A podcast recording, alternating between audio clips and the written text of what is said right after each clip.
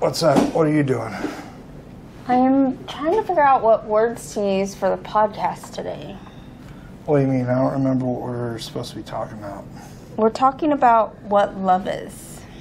Oh, okay. So you're trying to figure out exactly like how you would describe to people what love is. Yes. Okay, so I guess how would I say it? I think I'd probably say something like, gonna find my baby, gonna hold her tight, gonna grab some afternoon delight. My motto's always been, when it's right, why wait until the middle of a cold dark night, when everything's a little clearer in the light of day, and we know the night is always gonna be there anyway. Not mental problems, man. What? Okay, anyway, I don't know where that came from, but you understand what I'm saying, right? You get it? Yeah, yeah. Okay. I love the lamp.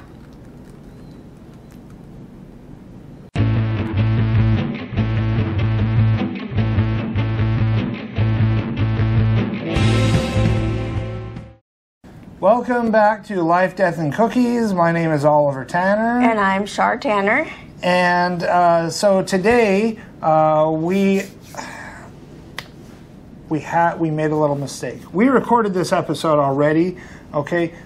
But when we recorded it, we didn't realize how much we had to talk about.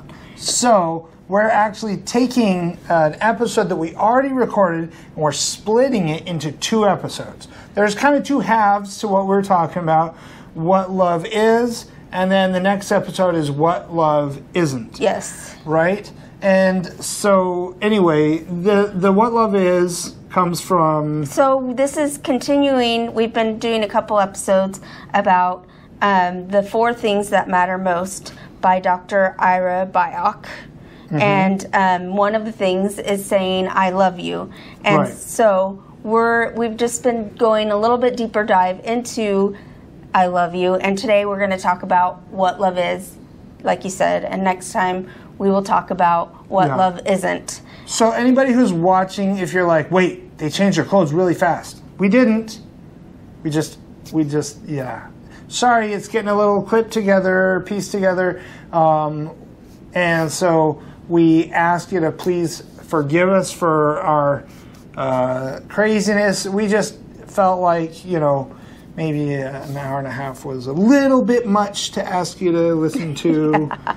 So anyway, that's what's going on. So that being said, let's roll tape. I was just going to say, it just gives Joseph and I some more practice on editing. Oh, okay. Yeah. So I hope we did well, and let us know in the comments if you like it, and we'll see you again after the discussion. We are going to add another fun segment. Yes. And then we'll close out with a cookie.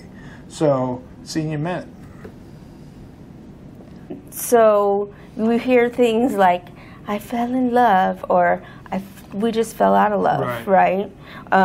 Like we have no choice in the matter. Right. And so we're going to talk about whether that's true. And we discussed this concept and what it had to do in relation to marriage in season 1. I believe it was episode 5 when we talked about, I don't even remember what, but it was the marriage episodes. But, Char, I will say, so sometimes I say something to you and you say, yeah, you already told me that. And then what do I say to you when you say that? Then I must really mean it. Exactly. If I'm going to say it twice, then I must really mean what I'm saying. I must not be just making it up. Yeah, this is something that's pretty, one of your rants in life. Yes, sort of.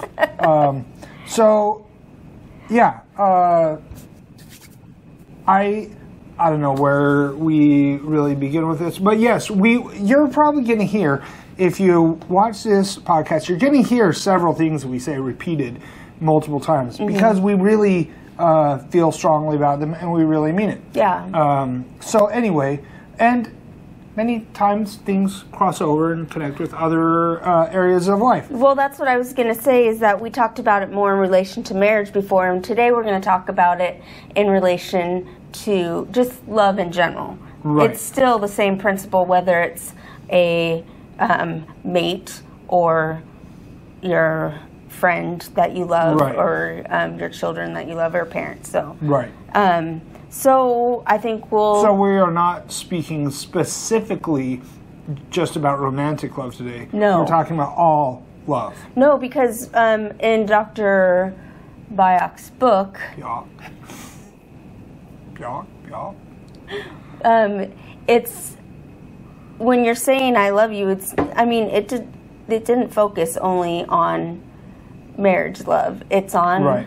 You say I love you to your children, your parents, and they don't get much into friends, really, but it's, yeah, you love nobody really loves their friends anyway. You do love, there are... Don't tell me who I love. Okay, well, I have friends that I love. So you have friends that you love. Yes. All right. So let's get in with it, and the first one is, we already kind of, I can't think of the word, introduced... Initiated. No. Sorry. Look, guys, I suck sometimes at reading her mind. You're usually pretty good, though. Okay, we'll just move on, and we'll say that, and somewhere later in the episode, I'll be like, oh, that was the word. Okay. Because that's usually what happens. I'll wait for it. Okay. But we alluded. Is that the right word? Would that work? Alluded, not eluded. That's a different thing. Alluded to. We alluded to. Does that work? Sure. Does that definition works better than eluded? That means escape from. Okay, so we alluded is like hinted at. Yeah, yes, okay. That's what So we alluded to. Yes, that's what I was looking for. Okay, alluded to. See, it comes eventually. All right, so let's get back on the topic. Okay, so love is a choice. Yes. That's it. There you go. Okay, thanks for tuning in. We appreciate having you here. We're not even going to have a cookie today because there you go. Love is a choice. No, so, and I have some things that, I don't know if I brought this up in that episode that we talked about love being a choice, but Jesus commanded us to love one another. Yes. So how can we be commanded to do something that we have no choice in? Right. I mean, that's something you taught me. Right. Well, and this is, I was thinking earlier today, actually, about this topic, and a song came to mind, as frequently happens, right? A song from the 80s that goes something like, what's love got to do with it? What's love? But a secondhand emotion, right? And there seems to be this idea that's very popular, and it's been around for a long time, at least since the 80s, pretty sure before that too, that love was an emotion, that love is something that you feel, that love is just a thing that you feel. It's just this emotional thing, and it's not. There might be emotions that accompany love, but love is not the emotion, okay? That's excitement. I like language, right? And I like being precise with language. And the thing that you're feeling, it isn't love, it's excitement. It might be desire for something. Little something. I don't know. So there's desire, there's excitement, there's, I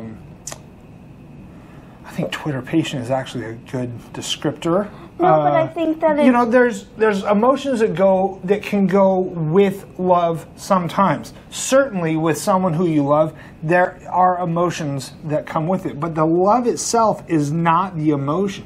The emotion accompanies the love. Love is not the emotion. And I just want to say that, and if you have love, that sometimes you need to, like, if some of those feelings are dissipating, because you love someone, sometimes you need to find those other feelings and bring them back alive again. Right. And that's the thing, is that your emotions really are. So a lot of times people, I've also heard people say, oh, love is just chemicals firing in your brain, right?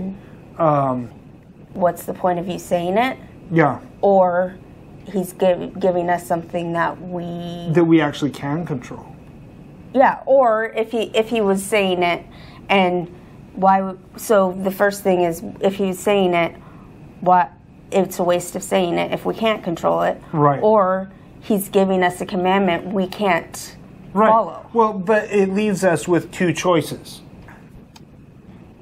We didn't understand what he was talking about because we were thinking it was an emotion. He was telling us something that we actually did have control over. It cannot be something that you have control over and something that you don't have control over. Yeah. You know, there's no way to do it. And so then basically Jesus would be giving us a commandment to do a thing that we could not do. Yeah, either it's like, it's, what's the point of you saying it? Yeah. Or he's giving us something that we actually can control. Yeah, or if he was saying it, and why? So the first thing is, if he was saying it, what? It's a waste of saying it if we can't control it. Right. Or he's giving us a commandment we can't follow. Well, but it leaves us with two choices. Right? Yeah. It leaves us with the option of either he was just saying it because it sounded good and he would just needed to say something that sounded good or whatever, or we didn't understand what he was talking about because we were thinking it was an emotion, and he was telling us something that we actually did have control over. It cannot be something that you have control over and something that you don't have control over. Yeah. It doesn't really work like that. And especially if he's saying in a very, in a command sort of way, love one another, right? And this is something that he said over and over again. The counsel was given, husbands, love your wives. Mm-hmm. How could that be true if love is just a thing that happens? Yeah. And I think we talked about this before, but, you know, then we get into the concept of, oh, we fell out of love, right? I'm sorry, nonsense. You didn't fall out of love. You chose to stop loving each other. Yeah. And that's how it works. There's no such thing as falling out of love, because love is not an emotional thing. It's a choice. Mm-hmm. And anyway, so let's continue on from this, because now it's turning into an Oliver Rants, and that is not this segment, okay? Okay, so the next one is love is for everyone. Yes. So we also in the Bible, this one I have the actual reference for, Matthew 5, verses 43 to 44, we are commanded to even love our enemies. Yes. And it says, ye have heard that it hath been said, thou shalt love thy neighbor and hate thine enemy. But I say unto you, love your enemies, bless them that curse you, do good to them that hate you, and pray for them which despitefully use you and persecute you. I don't think that there's any question there of how we as Christians are supposed to live our lives. Now, I do want to point out that this doesn't mean that we put ourselves in harm's way. We love the murderers out there, so we go and, go hang out at parties with them. Or... Well, and really, I had to come to a point where I had to figure out what this meant when I was serving my mission, right? I had my parents actively working against me. I mean, there's no other way to describe it other than that they had become my enemies, right? I wish that that wasn't the description that was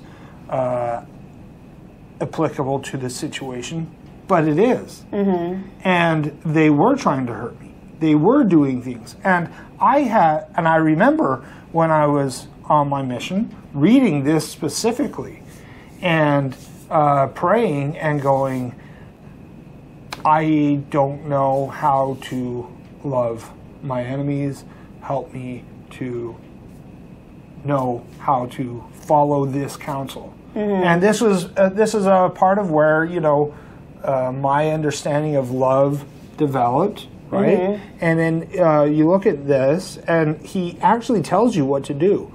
He says, love your enemies, bless them that curse you, do good to them that hate you, and pray for them which despitefully use you and persecute you. And so that's where it started. Mm-hmm. Was then I began as a missionary. I was like, okay, you know what, Heavenly Father, please help my parents. And I would pray for them. Mm-hmm. I would pray for them regularly. I would pray that they would really, my whole objective was to get them to stop harming my siblings and to change the way that they did things so that it was not destructive and not harmful. I never prayed for my father to get his comeuppance. I never prayed for either of them to be punished. I didn't want either of them to be punished. I prayed, and this is where, you know, do good to them. I wrote home every week. I tried to make my letters home uplifting. I sent home packages. At Christmas time, I didn't ever get packages from home.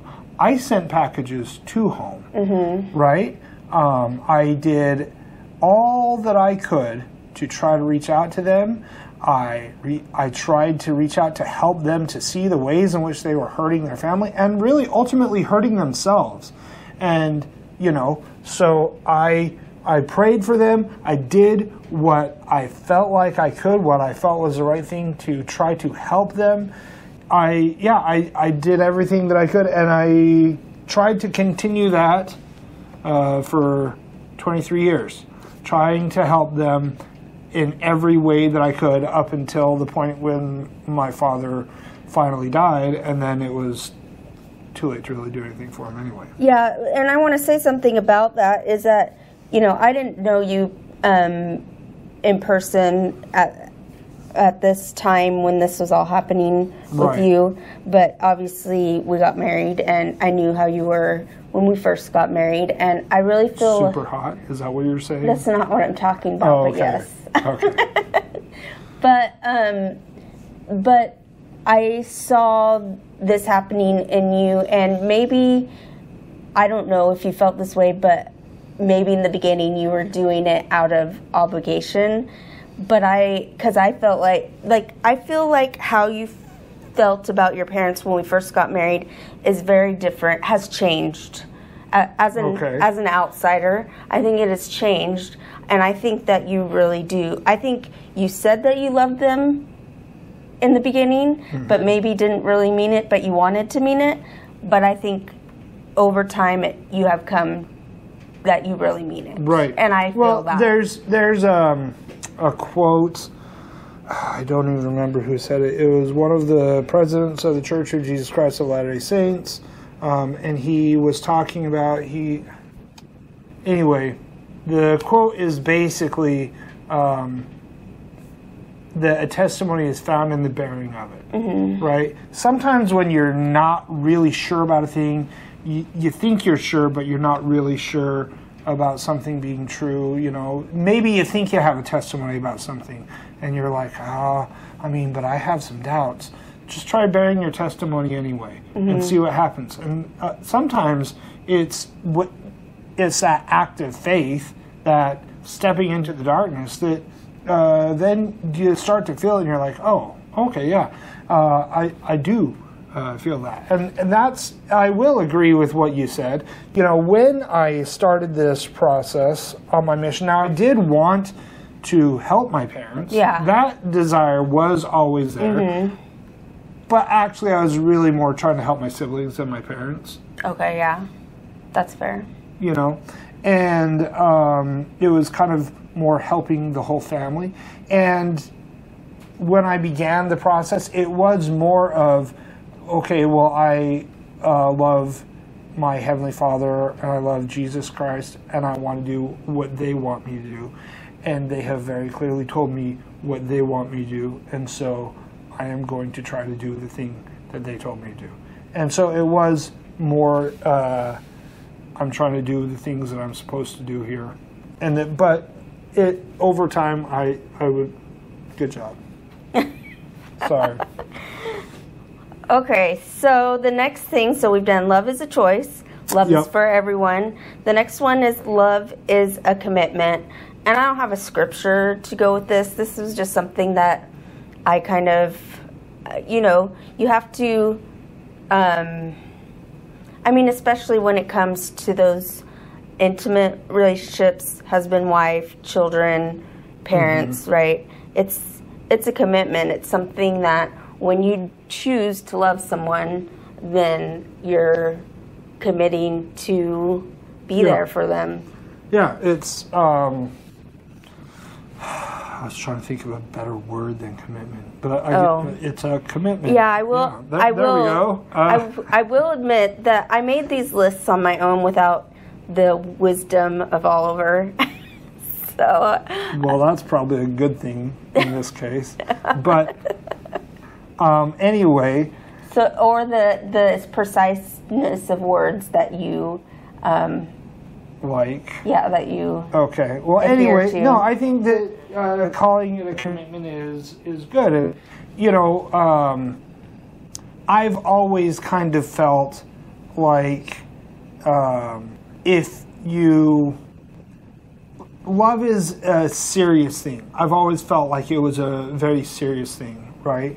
And if you're going to tell someone that you love them, or if you're going to decide that you love a person or an idea or an ideal or whatever, that you, if you mean it, then you stick to it. You don't change your mind later, right? And otherwise, is it really love for you that I have, or is it love for myself? So if I say, Char, I love you, and I go, no, really, I do. But really what I mean is, I love you because you do things that I like. And as long as you do things that I like, then I love you. Well, that isn't love for you. That's love for me. It's completely selfish. If I say, Char, I love you, and you do things that I don't like, but I say, you know what? You're doing things that I don't like, but I still love you. And I'm going to keep loving you, okay? Now, obviously, it's not good if it becomes an abusive type of situation or if it becomes you taking advantage of my love. And at that point, you know, there does come a point where continued abuse of a person's love and their choice to love you goes too far. Yeah. And where it can't be tolerated. It does have to be reciprocated, okay, at some level. But when I commit to loving you, it isn't I love you as long as, you know, I guess a good example would be, say I go, oh, well, Char, she's hot,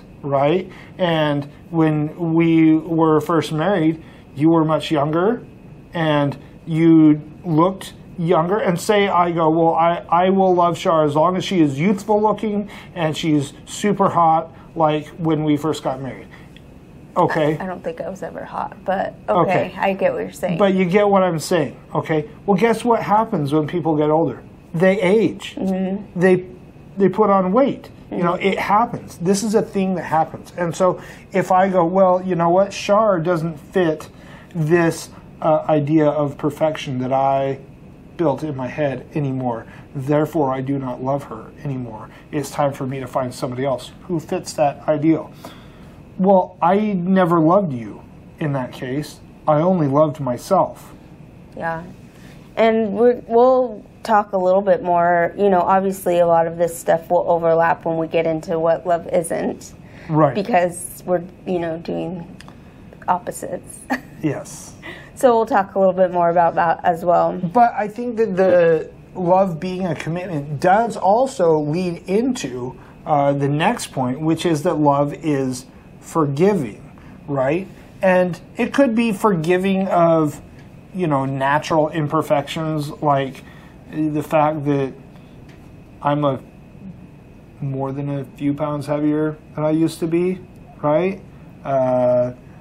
My head is a little bit more shiny now than it used to be. Thank you for laughing. It's a lot more shiny now than it used to be. Yes. I used to have quite a lovely head of hair. Yeah. Anyway, you know, so forgiveness for little things like that, but also forgiveness for big things. Mm-hmm. Yeah. I think I have, when someone loves you, they love all of you. That includes your weaknesses, and knowing your weaknesses and still loving you.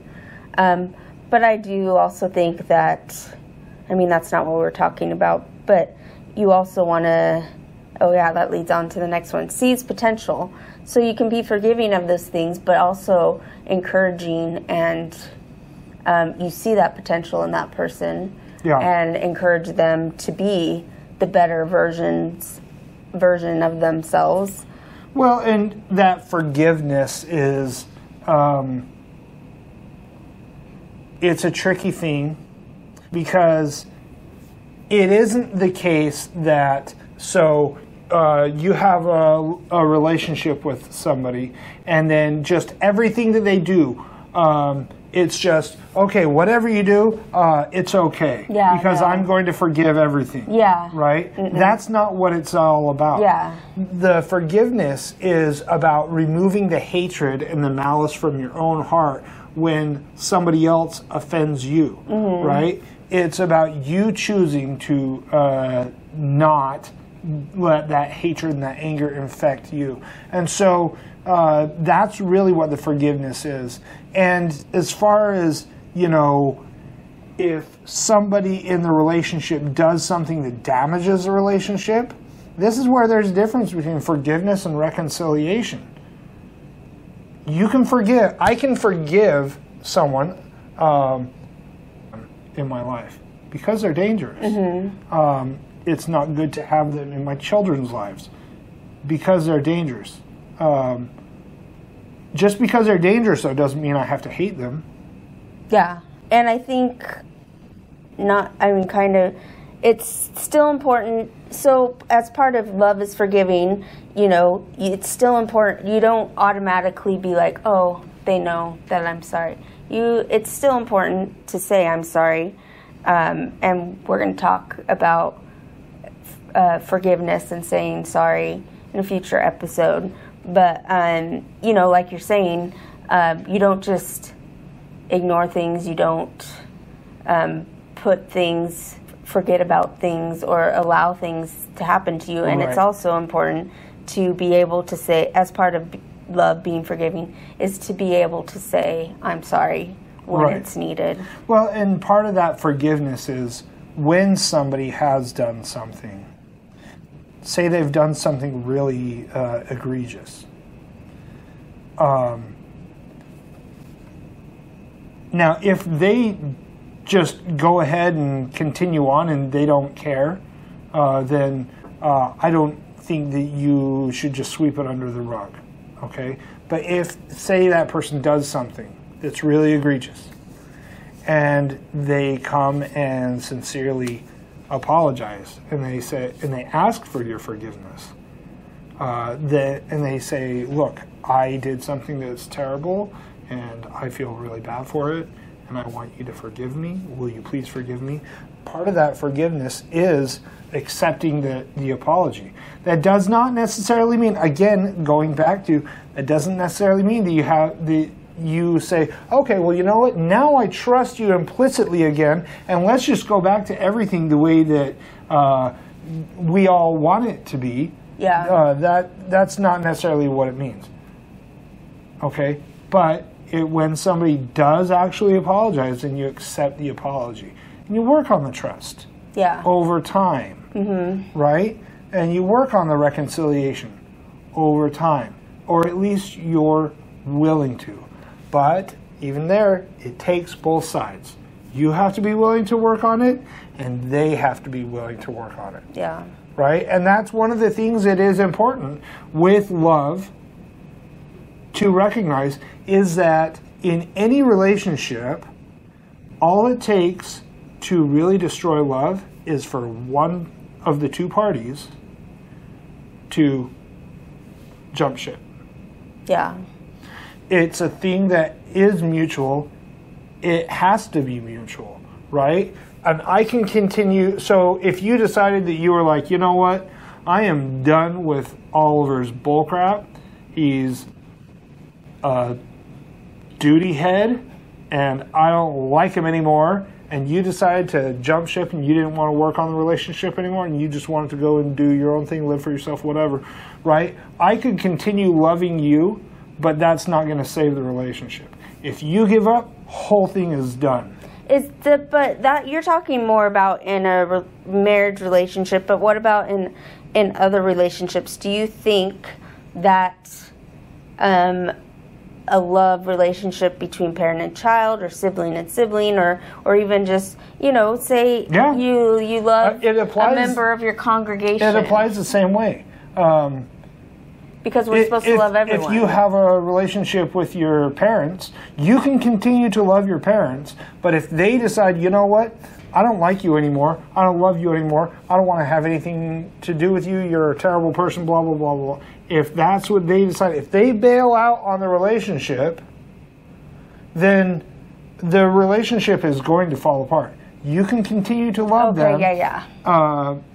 But that doesn't save the relationship itself. Yeah. It doesn't matter. It is always an equation. And if you take one of the figures out of that equation, then the equation fails. Okay. Yeah, I see what you're saying. Okay. The next one is seize potential. And I basically covered that, you know, that yes, we love people for who they are, but we also try to see the best in them and try to see how good things can be for them. Because we're always supposed to be growing in this life. It's basic optimism. Yeah. The last one is leads into our first one for what love isn't.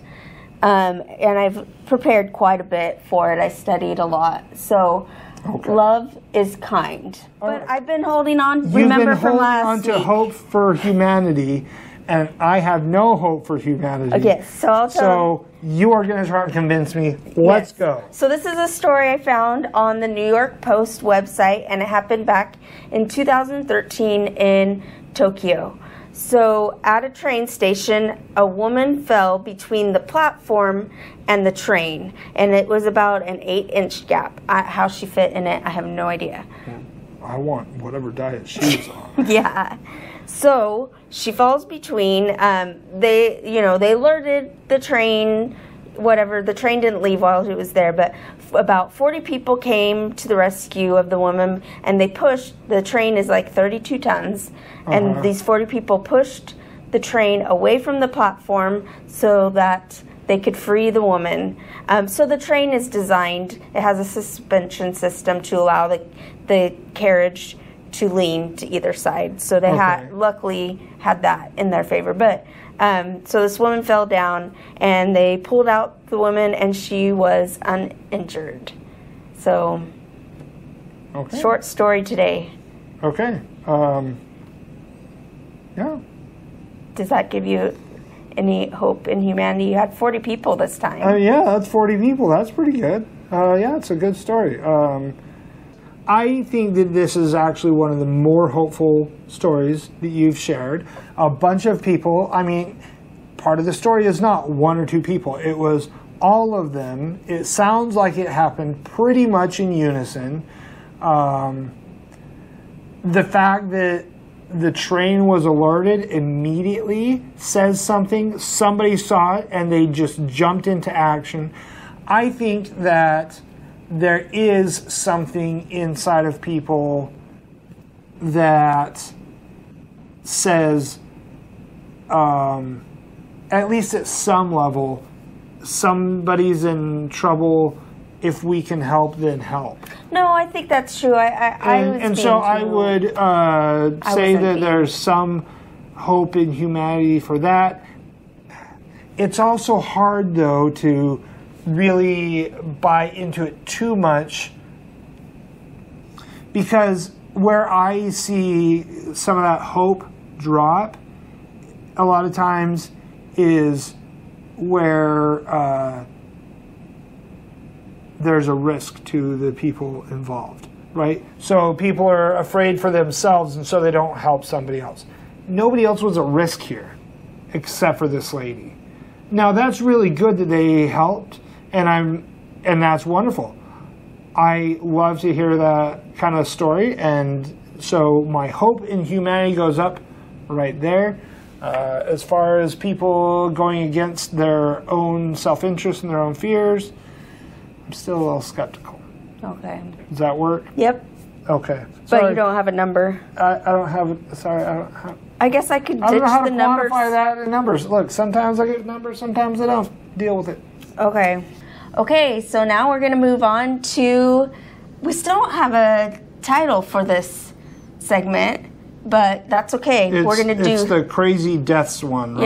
Yeah, yeah. So people, go and vote. Give us some ideas what you think would be a good title for a segment about weird deaths or crazy deaths from history, stuff like that. Anyway, so I picked one that I thought was really interesting for this week. A man by the name of Franz, I think it's Reichelt is how his name is pronounced. He is an Austrian tailor. He was living in France, born in Austria, living in France, okay? And this was in the early 1900s, and he was inspired to create a parachute, okay? So this was in the early days of aviation. The Wright brothers had already invented the airplane, but just because an airplane is built doesn't mean it's reliable. Mm-hmm. And there were a lot of people who were, you know, the Wright brothers started this flood of people building airplanes and crashing airplanes and people getting hurt and getting killed. And so he was reading all these stories of plane crashes. He was like, you know what? There's got to be a solution for this. And so he started to develop a parachute. And he developed what he called a parachute suit. Okay? So the idea was it's a suit that the pilot can wear, and pilot can jump out, and the whole suit becomes your parachute, and it slows you down as you fall, and you land nice and safe. Kind of like things you see on, I mean, what I'm picturing is kind of like what you see on movies, like, you know, like we just watched How to Train Your Dragon. Oh, like those gliding suits? Sort of, but completely different, and those are meant for flying, not or gliding, not for slowing down your fall. Okay. So, but sort of like that, there were lots of layers all over the scene, and he was like, man, this thing is going to work. Mm-hmm. All right? So he had actually tested this many times from the window of his apartment in Paris, okay, with a dummy. He put his suit on a dummy, threw it out the window, and it failed every single time. But he was very confident in his design. He was like, no, no, no, this cannot possibly be my design. It must be that the height is not right. I must be dropping it from not high enough. And so he was determined to prove that his suit was going to work. And then on February 4th, 1912, he invited the press, he invited a bunch of people out to the Eiffel Tower for a test, right? And everybody shows up, they're like, okay, so he's going to throw a dummy into the suit and he's going to throw it off the Eiffel Tower. Uh-huh. Except he showed up wearing the suit. And he was like, y'all, you don't understand. I believe in this suit. And I'm going to prove it to you that it works myself, okay? And so anyway, everybody there was pretty sure that he was going to kill himself. But he was cheerful, and he was, like, ready to prove them all wrong. He went up to, I think, the first platform on the Eiffel Tower, and what? So the article that I was reading said that he seemed to pause before jumping. Maybe at that point he was going, dude, I'm totally gonna die. What the crap am I doing? But he had gone that far and he was like, nope, gotta do it. So he jumped. So he jumped from the first platform of the Eiffel Tower and he dropped straight to the ground, dying immediately on impact. And so then I think it was a paper, the Petit Parisien, sorry for all the, I probably screwed it up in French and in English. Okay, anyway, so they said 2 seconds later, so this is a quote, 2 seconds later, in a pitiful wreck, he lay on the icy grass. He fell almost standing. Blood trickled through his mouth, nose, and ears. His right arm and leg were crushed. His skull and back were broken. Death was instant. So, I mean, at least he didn't suffer, but he died a pretty grisly death. And the worst thing about it is that all of his work, his experiment, all of it, did absolutely nothing to progress the effort to find a parachute or to, you know, basically he contributed nothing to actually developing parachutes. He just thought he had an idea. Well, his idea wasn't good, and he died for it. So, yeah, it's a rough story. But there you go, the story of Franz Reichelt. And it's like all I can think of is too bad MythBusters wasn't around at that time. He would have learned something about how to do it and experiment. You start small, and then you use. Yeah. Good thing MythBusters didn't go and look at him and be like, hey, yeah, let's go look at how he did things. Yeah. Yeah. Wow. Yeah, pretty crazy. Really sad. Pretty crazy. So, anyway, there's this week's Crazy Death. I hope you guys enjoyed it. I guess as much as one could enjoy such a thing. But I thought it was kind of a fun story. Anyway, so let's get on to our cookie. So we decided to go to a little bakery in KCK, or Kansas City, Kansas. For all you non-locals. All of us locals call it KCK. So now you're in on the lingo, right? Yes. So anyway, we went to a little bakery in KCK called MeMa's Bakery. We walked in there. We were like, hey, what is your best cookie? Hit us with your best shot. And she said, oh, it's our chocolate chip cookie. And so we said, okay. And I will say, well, let's taste it first, and then I'll say something. So first observations, little tiny chocolate chips, so not big ones. I think it's cute, though. I never said it wasn't. I'm just saying what I observed for people who are listening. Yes. It's very flat. It's maybe 2.5 inches across, flat cookie. It does seem pretty pliable, and it has little chips. And I can see there's a few inside, but most of them look like they've been placed on top. Yeah. So anyway.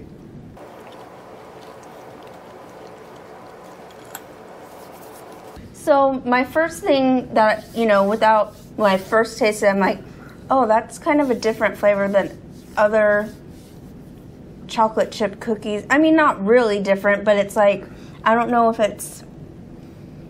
Yeah, I would say that this is, it tastes to me more like a milk chocolate for the chocolate chips. I wasn't even noticing that.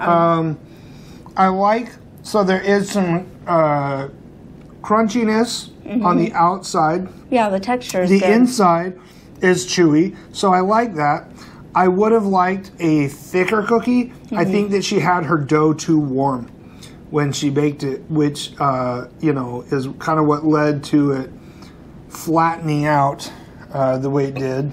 So, and I would prefer to have the chocolate chips actually more incorporated into the cookie than just sprinkled on top. It is cute, but. So do you know? I want good, not cute. So do you know what that, like the base of the cookie, aside from the chocolate chips, tastes a little bit different to me. And it's not good or it's not bad. It's, I think it might be like maybe more vanilla, maybe? I don't know. Or it could be. I mean, it's not a spicy flavor. It's just... Yeah. No, it's not like nutmeg or cinnamon or anything like that. I don't know. It tastes... Maybe a different sweetener, maybe? I don't think it's a different sweetener. I don't know. Anyway, I like the flavor. It's different than other... Yeah. So there's nothing off-putting about the cookie. It's a decent cookie. I like it. It has some good chewiness to it. It's a little bit flatter than I would like. I would prefer... Generally, I like bigger chocolate chips than the little teeny mini ones. And I prefer dark chocolate over milk chocolate. You know me. But all of that all together, I will say it is a pretty decent little cookie. And decent, I think it fits the bakery itself. Because this is not like you walk in and there's stuff lining the shelves everywhere. This is a country-style bakery, right? And you walk in and you're like, oh, there's probably a little old lady in here selling cookies and pies and stuff like that, right? And you walk in and you see like the little checkered tea towels and stuff like that. And you see a little old lady there. And so it's like, oh, this is exactly what I thought I was. And so, yeah, this is exactly what I would expect. And it's... I think that it's a good, I guess, forgive the expression, I don't know if this is the right way to describe it, but I'd say it's a good grandma cookie. And I will say, too, like, as far as price, like, most cookies that you go and buy in a bakery, they are usually bigger, more weight. Right. But we got a pack of 6 cookies for $5. Yes, that's true. That's unheard of. Nowadays, everything is way expensive. Unless you go to the big grocery stores where they buy, they buy everything in bulk. And so now I will say though, because I did call this a grandma cookie, so I didn't know my grandmothers much growing up. My grandmother on my dad's side, I met her a handful of times. I do remember visiting my grandma on my mom's side. I lived in Utah. She was there. I remember going to her house a number of times. I remember eating. She had candy that she would give us, and sometimes she'd give us ice cream, cookies, all that kind of stuff. Cool. Her ice cream was usually freezer burnt, and her cookies are usually like old and dusty. So this isn't, look, I love my grandma, but this isn't good grandma cookies. These are good grandma cookies. Not the grandma cookies that I remember. So I have to say, too, my grandma, my mom's mom, she loved candy, especially chocolate. So she always had a bowl of chocolate. And I don't remember the candy too much, but she always had tons of boxes of cereal. And, and I'm like, and she did have other, like, we didn't live close to her. When we went there, we were visiting. But a lot of her other grandchildren, like one of her grandchildren, they had a house on the same property. So maybe they would come and eat, but like tons. So we like, when we were there, we're like, oh, we're in grandma's house. We can have all these sugar cereals, right? But I think they were like that old dusty flavor and like, but that's just one thing. That's one of the few things. I bought this cereal in 1972.